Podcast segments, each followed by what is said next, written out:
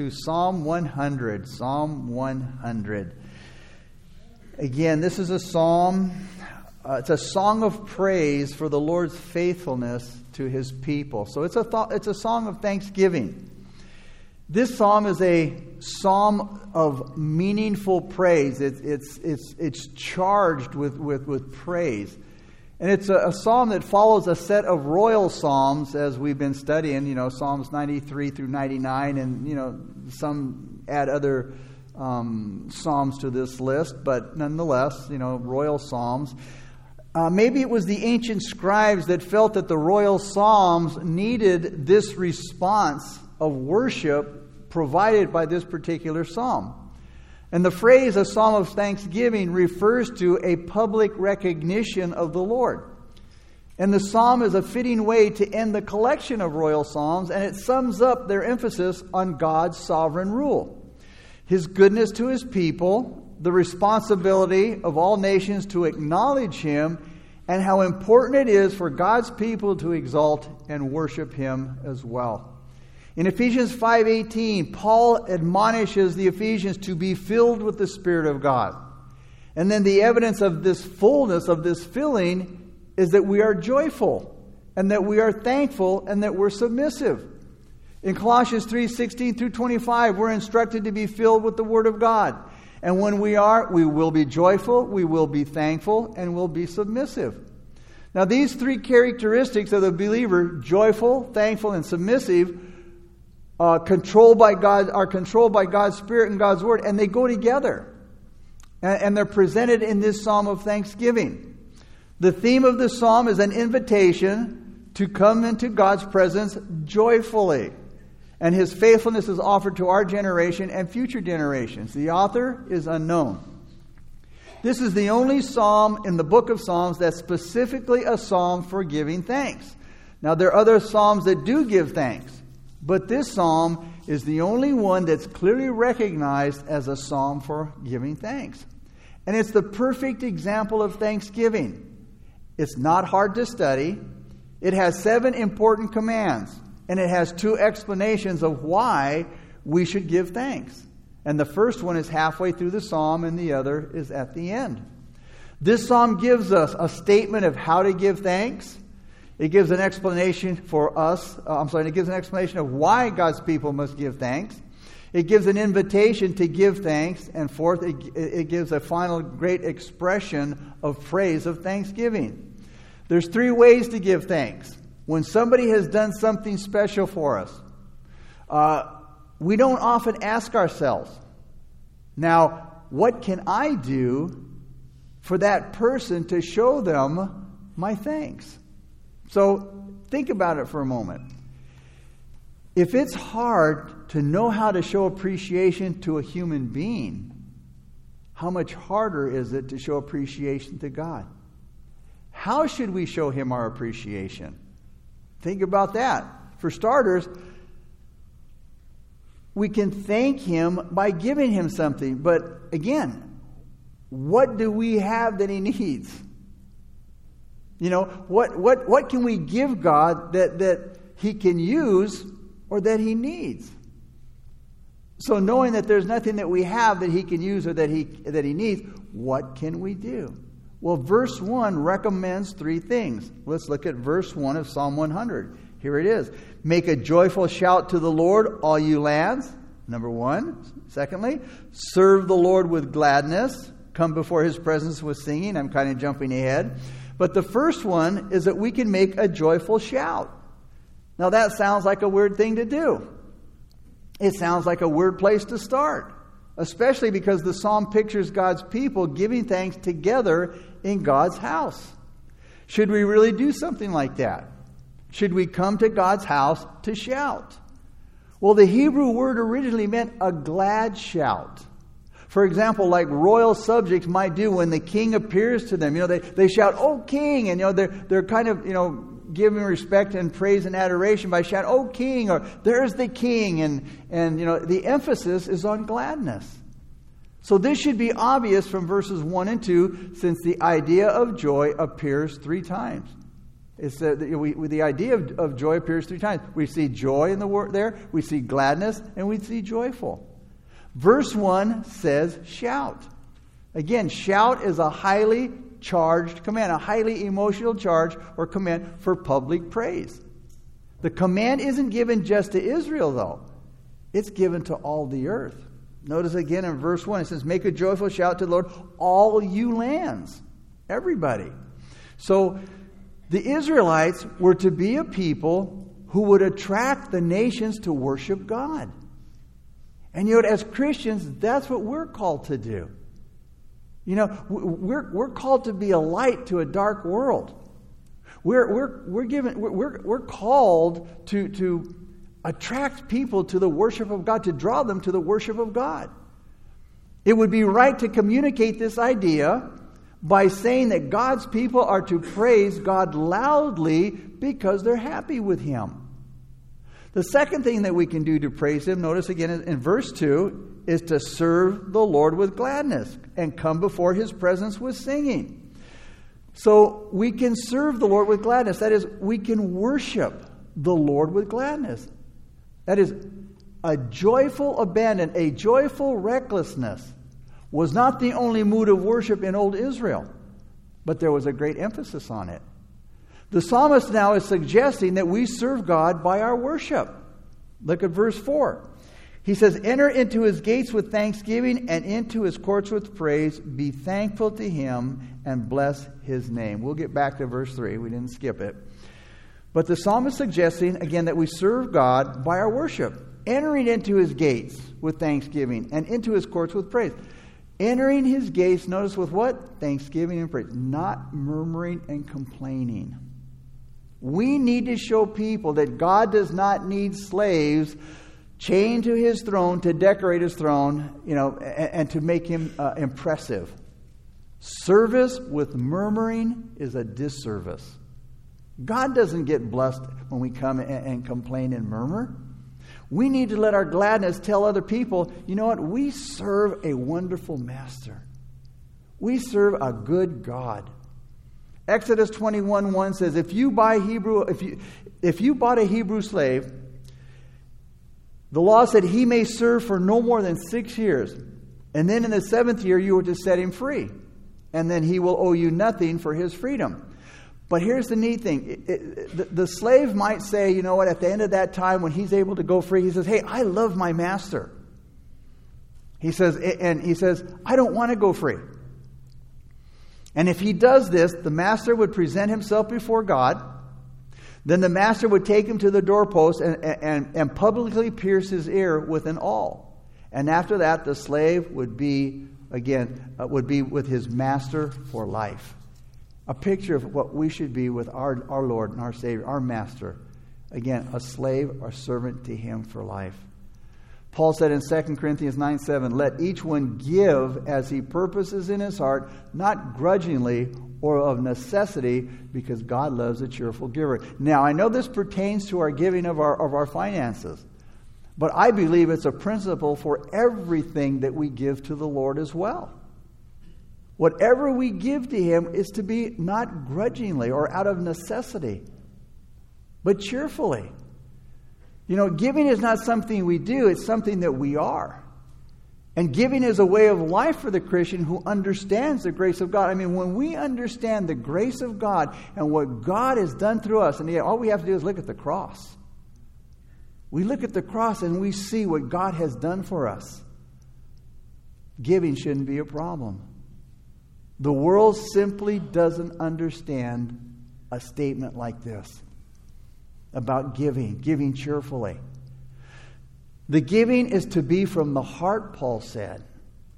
And you know what? If God has your heart, He has all of you.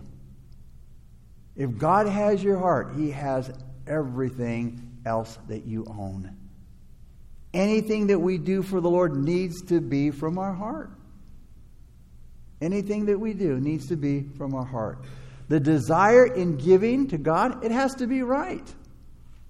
It has to be right. Not grudgingly, Paul said. or out of necessity. The, word, the word grudgingly means sorrow or grief. We're not sorrowful and grieving that we have to give it. In other words, you, you don't regret giving the gift, wishing that you hadn't given it. Necessity means to be controlled by circumstances to give when you'd rather not. You know, and if, if you know, many of you came from Gold Springs, and I can hear Raul say, You don't want to give? Go spend it at McDonald's. He said that all, all, all the time when it came to this passage, man. But you get the idea. You know? God doesn't want, God doesn't want our money. He doesn't need our money. But giving to God gives us an opportunity to worship through our giving. And you know, we need to remember the only reason we have it is because God enabled us to get it. We're just giving back to Him what He already gave us. So, again, not out of necessity. The proper desire for our giving, whatever it is what we give to God, is to be cheerful. I am to be a cheerful giver of my finances, my time, my service, my whatever it might be. I need to be happy in giving, to have joy in my giving. And Paul hit it right on the nail when he said in Colossians 3 23 and 24, and whatever you do, and that's basically what whatever you do, do it heartily not half hearted, hearted with all your heart, as to the Lord and not unto men. Knowing that from the Lord you will receive the reward of the inheritance, for you serve the Lord Christ. And we need to remember what Jesus said about the righteous who will be praised on the day of judgment. He says, Because when the Lord was hungry, they gave him something to eat. When he was thirsty, they gave him something to drink. When he was a stranger, they, they, they invited him in. When he needed clothes, they clothed him. When he was sick, they took care of him. And when he was in prison, they visited him. And then when the righteous questioned him about what he said, they said, Well, well Lord, when did we when, when, when did we see you hungry and feed you? When did we see you thirsty and give you something to drink? Or when did we see you as a stranger and invite you in? Or, or when did we see you when you needed clothing and we clothed you? When did we see you sick or in prison and go visit you? And he said, Well, when you did it to the least of these, my brethren, you did it unto me. You see, Jesus measures our love for him by our yieldedness to God. We can thank God by feeding the hungry. We can thank God by inviting the poor to have dinner with us. 99% of the time, we always invite those that we know, those that we hang out with. But we can invite those that don't have aren't able to put a dinner on their table. We can thank God by welcoming strangers because there are so many people who are totally alone. They need to be included in family times by the body of Christ, church people. The Bible says in Psalm 68 6 the, uh, that, that God sets the solitary in families. The word solitary means the lonely. God sets the lonely in families. How does He do that? By having families include them. And that's something that nearly every family can do. We can also thank God by giving clothes to those who don't have any or who don't have a lack, uh, who lack in clothing. We can, we can you know, uh, thank God by, by taking care of those who are sick or those who don't have proper care. And Christians shouldn't just care for, care for, but even stay with those who are sick and dying. We can do this by visiting the sick or the dying. By, we can do this in, uh, uh, by a, ver, a, variety of hospital and nursing homes, for instance, a convalescent ministry. We can thank God by visiting people in prison. Thank God for prison ministries. Many have come to know the Lord through prison ministries. Many women, men, women like I say, they've come through, through the, to the Lord through those prison ministries.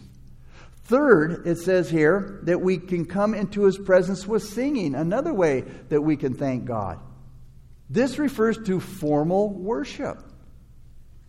Because the psalm describes the people of God coming to Jerusalem and its temple. This is how we are to thank God by serving others. But you see, we're to worship Him as well. In other words, faith and works go together. You know, a social gospel alone is enough, just sharing the word. All right? you know, telling somebody about the love of God isn't enough. It has to be followed by doing. And in these words here in verses 1 and 2, we see the word shout, we see the word serve, and we see the words come. They include our verbal witness, our charitable works, and worship. Those are three basic parts of Christianity. Now, why must we, must we give God thanks? Let's go back to verse 3 now. Uh, here, here's why we must give God thanks. It says, Know that the Lord, He is God. It is He who has made us, and not we ourselves, and we are His people, and then sheep of His pasture. Why must we give God thanks? Well, the command here in this psalm is, is, is to know Him. It's so important. The psalmist tells us to acknowledge that the Lord is God. Now, how can we do that? Well, we acknowledge Him when we shout our praises, when we appreciate who He is, that is, His status as our Creator. And, and, and we accept His authority in every detail of our life. And we accept His authority in every detail of our life enthusiastically. And we, we agree with the guidance He gives us, and we give Him our thanks for His unfailing love. Why must we give thanks? Is because He's our Creator. Verse 3 says, Know that the Lord, He is God. Notice, it is He who has made us. God is our Creator. We didn't create ourselves. A lot of people live as, though, as, if they, as if they are the Creator, as if they're self made. They're the center of their own little world. This kind of, le- of thinking leads to pride, it leads to greed and idolatry. And if everything should be taken away, guess what? They lose hope itself. But on the other hand, when we realize that God created us and that He gives us everything that we have, we will want to give to others like God gave to us. Then, even if it's all lost, guess what? We still have God and we have all that He has given us. So the, the psalmist here is telling us that our thanksgiving to God must be intelligent. We have to know who we're thanking. How many times do you say, Oh, I thank my lucky stars? Oh, I thank the gods above. The Greeks in Athens, they worshiped an unknown God. And Paul told them that what you worship as unknown, I'm going to tell you about that unknown God. Because you see, we can't thank God or worship God correctly if we don't know Him.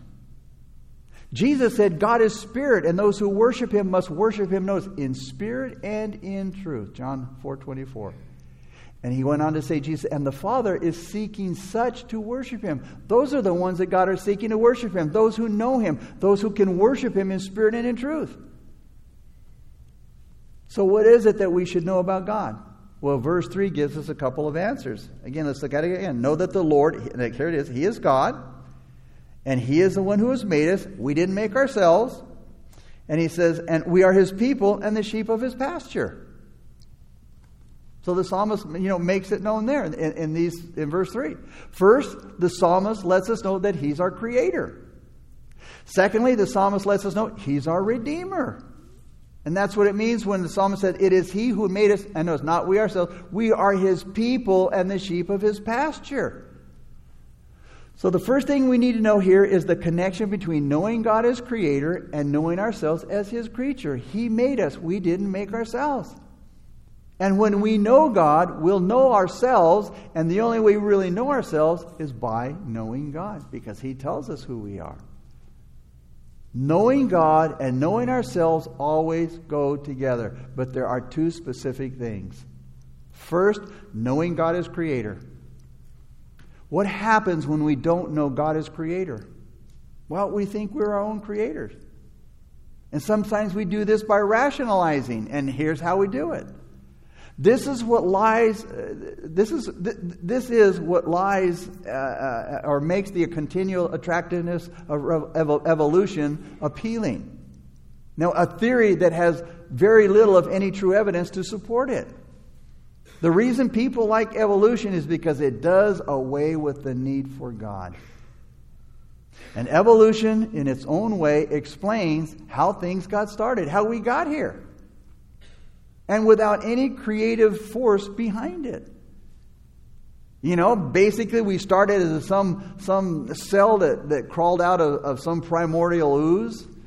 And as it crawled out, you know, it crawled upon the ground and, then it crawled, crawled over a rock. And, and as it crawled over the rock, it caused a bump, you know, and that bump turned into a leg, and here we are. Pretty simple. but pretty hard to believe. You know, they, they, talk about creation being hard to believe. I know a professor said, I'd rather believe in the impossible than the unthinkable. impossible, again, being uh, you know, uh, creation versus unthinkable evolution. So naturally, if there's no creator, there's no God. We don't need to be accountable. So we don't need to be thankful. Why should we if there's no God? Because we got here by ourselves, all by our little old selves. No outside help. So again, we have no one to thank but ourselves. We did it all on our own. Thank you. Another way we think we're our own creator is by irrational admiration of our capabilities and our accomplishments. I am so good. Look what I've done. I did it all on my own. Only when we know God as our creator do we know ourselves as his creatures and we find ourselves correctly thanking him, thankful to him. Secondly, we need to know God as redeemer. Even more important than knowing God as creator is knowing him as redeemer, which is what the words here, his people and sheep of his pasture, really refer to. You see, if we didn't have any other reason why we should thank God, it would surely be because He's made us and He's, and he's redeemed us.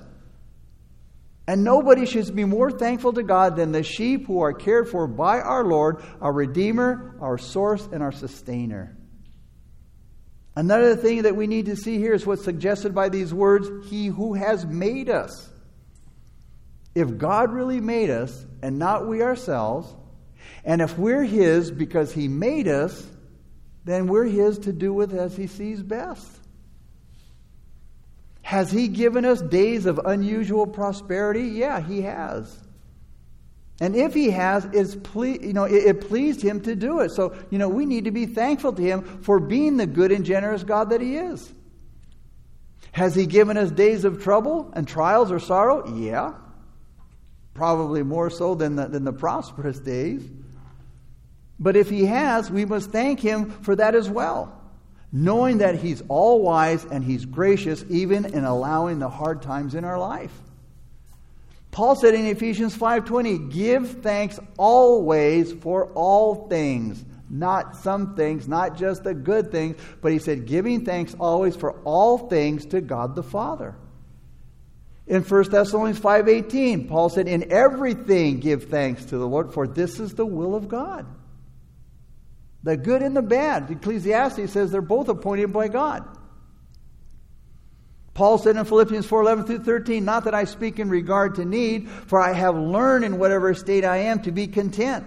I know how to be abased and I know how to abound. Everywhere in all things I have learned both to be full and to be hungry, both to abound and to suffer need. I can do all things through Christ who strengthens me. Paul said, Hey, I've learned how to get along happy in my life. He said, whether I have a little or a lot, I have learned to be content. I have learned to be happy with that. He says, I know how to live on almost nothing. I know how to live with everything. Because he said, I've learned the secret of living in every situation. He says, whether it's on a full stomach or empty, whether it's with a lot or a little. He says, because I can do everything with the help of Christ who gives me the strength that I need. In other words, Paul was saying that his ability to enjoy life, it didn't come from the, the, the, things that I had outwardly. It didn't come from my possessions or my belongings. It didn't come based on how much money I had in the bank.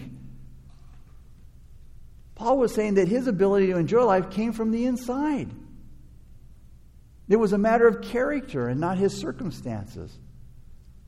It's the idea of being self contained, uh, uh, uh, adequate, not needing anything from the outside. Paul carried within himself everything that he needed, all the resources that he needed for facing life fearlessly and getting the victory over his difficulties. Do you know where Paul was? We spoke about this morning. Do you know where Paul was when he wrote those words in Philippians 4 11 through 13 that I have learned to, to, to get along, whether I have a lot or He was in jail, he was in prison. Philippians is a small book, but you know what? The words joyful and joy, or joyful, joyful and rejoice, are written throughout it. He wrote about being joyful and rejoicing while he was in prison. Again, the letter where these words were written are, is so full of thanksgiving. Paul was Nero's prisoner. And like I said, in Philippians, the words joy and rejoice are found often in it. You see, because right Christian experience is what flows out of the life, nature, and mind of Jesus living in us no matter what our circumstances are. And there's one more thing to point out here in the words, we are His. There in verse 3. We are His. And you know what? And that is no matter what happens to us, we are always His. No matter what happens. Troubles will come. Troubles, troubled times are promised to us, but no matter how bad or how long you know, they, they, they last, we're His. If we experience sickness, guess what? We are His. We might lose a job, but you know what? We are His. We may lose a loved one. We are His. Whatever happens to us, we are His and we always will be His. Why? Because Jesus Himself said, I will never leave you nor forsake you. Jesus Himself said, I am with you always. Paul said in Romans 8, 38 through 39, For I am persuaded that neither death nor life, nor angels, nor principalities, nor powers, nor things present, nor things to come, nor height, nor depth, nor any other created thing shall be able to separate us from the love of God which is in Christ Jesus our Lord. Praise God. Verse 4. Enter into his gates with thanksgiving and into his courts with praise, and be thankful to him and bless his name. Now, in this text, in this part, in this next part of the song, we're invited now to thank God. And once again, there's three strong commands. He said, enter. He said, be thankful, which means give thanks, and praise. And as we said before, our thanks to God should be shown by what we do for others. But when we get to verse 4, the emphasis is clearly on God's people getting together at the temple to thank and praise God together. This isn't just a way of saying that it's good to go to church, even though it is. But it teaches us that there's a special part of Thanksgiving that, involve, that involves all of God's people together and not just the personal prayers of individuals.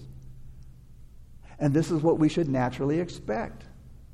Because when God called us to Christ, He didn't call us, call us to be isolated. But he called us to be his elect people together, sharing a common bond, a common possession, which is Jesus Christ. We all share that common possession, that common bond, which is Christ. So this means that those that we should give thanks uh, for other believers, we should give thanks for other believers. And we should practice being responsible towards these other believers by encouraging a thankful response in them toward God. Thank you, God, for my fellow brothers and sisters. Now, how do we thank God? Well, one way is by inviting others to join us in that thanksgiving. We can ask others to go to church with us. This is how the psalm starts. Notice, make a joyful shout to the Lord, all you lands. So in verse 1, the psalmist is inviting all the people of the world to join us in praising God. Verse 5 For the Lord is good, his mercy is everlasting, and his truth endures to all generations. Verse 5 explains why we should thank God. Why? Because he is good. God is so good because of his character. Verse 3 says that we should thank God because of what he's done. He's made us and he's remade us. In other words, he made us through our first birth and he remade us through the second birth, born again. In other words, he's made us and he's redeemed us. He's our creator, he's our redeemer, both. And then verse 5 calls us to thank God because of who He is. It tells us three things about God. It says, first of all, God is good. The heathens' gods weren't good, they were unpredictable, they were selfish, they could be cruel. You never knew what they might do, you never knew if they were going to turn against you or hurt you. But thank God our God is not like that. The true and living God of the Bible has always been good for the very reason he can't be bad. And Scripture tells us that, that, that, that you know, Jesus went about doing good and that, that you know, everything he did, he did well. When he created, when God created the world and everything in it, he looked at it and he said, It was good. It was good. How can it not be?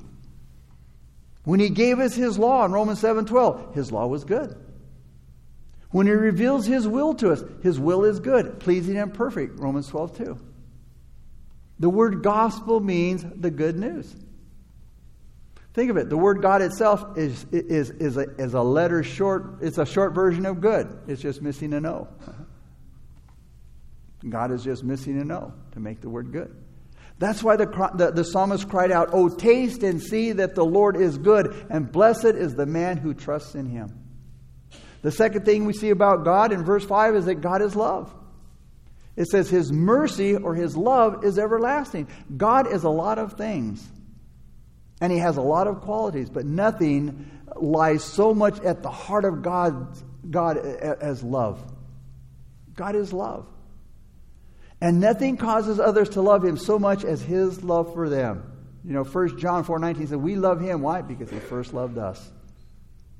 The third thing we see in verse 5 about God is that he's faithful. It says, His truth endures to all generations. God is not a liar, he cannot lie. God is faithful. We live in a world that is always changing, and today things are changing faster than ever before. They're changing so fast that we can't keep up with the changes. In a world that is constantly changing all the time, it is so comforting to know that our God is the same yesterday, today, and forever. And you know what? I don't go to bed worried at night that I might wake up the next morning wondering if God still loves me. Or is God still going to take care of me? Or has He changed His mind about me? Or have things changed since I went to bed last night? Nope, I wake up with the same sense of my God. He's the same yesterday, today, and forever. And He's still my God, and He still loves me regardless of what I did the night before, what I might do the day after. He's going to love me, and He's going to continue to, to lead me and guide me. He's unchanging. He's the same God today that he was for our fathers and mothers, for Paul and Mary and Joseph and David and all the, the, the patriarchs. God was good then, so he'll always be good. You never have to worry that he might stop being good or change his good and loving ways. God has been loving in the past, so he'll always be loving because his nature is loving. He can't do anything but love. You don't ever have to worry that God is going to stop loving you because He can't do anything else but love you. So, in closing, has God gotten you through tough times before? Very few Christians have been able to avoid hard times totally. I mean, because they're, they're promised to us. I mean, just this life alone, we experience problems. But Jesus said, We're going to have trials, we're going to have tribulations. Those who have gone through tough times, they can tell you that God has sustained them, that God has kept them through it all. He has kept them secure through it all. Whatever might come, He will do the same for you. Who has a greater reason to thank God than those that He's redeemed? You know, who, who, who's who's given us eternal life, who, who, who, who's saved us from hell. Those who know him not just as their creator, but also as their loving shepherd and Lord. And we have all the reason in the world to thank him.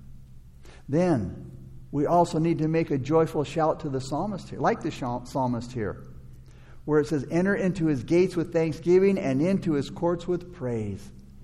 Be thankful to him and bless his name. Why? Because the Lord is good, his mercy is everlasting, and his truth endures to all generations. Father, thank you for being such a good God. Father, for an immutable God that is unchanging, for a God that does not lie, that cannot lie, will not lie, for being a faithful God, a merciful God our creator, our source, our sustainer. We could go on all night just talking about how good you are, Lord. about everything that you are and all that you do for us, Lord. Thank you, Father. And I pray that everyone here knows Jesus Christ as their Lord and Savior. But if you're here tonight and you don't know Him, and we pray that the Spirit of God has spoken to your heart about how good He is, that He has saved, He, he has made a way of salvation where we can be born again a second time, spiritually speaking, our sins forgiven, forgotten, erased, remembered no more by God, buried in the deepest parts of the sea. The worship team is going to lead us in a song of worship right now. And if you're here tonight and you don't know Christ as your Lord and Savior, or maybe you're not sure whether you do or not, you can be sure.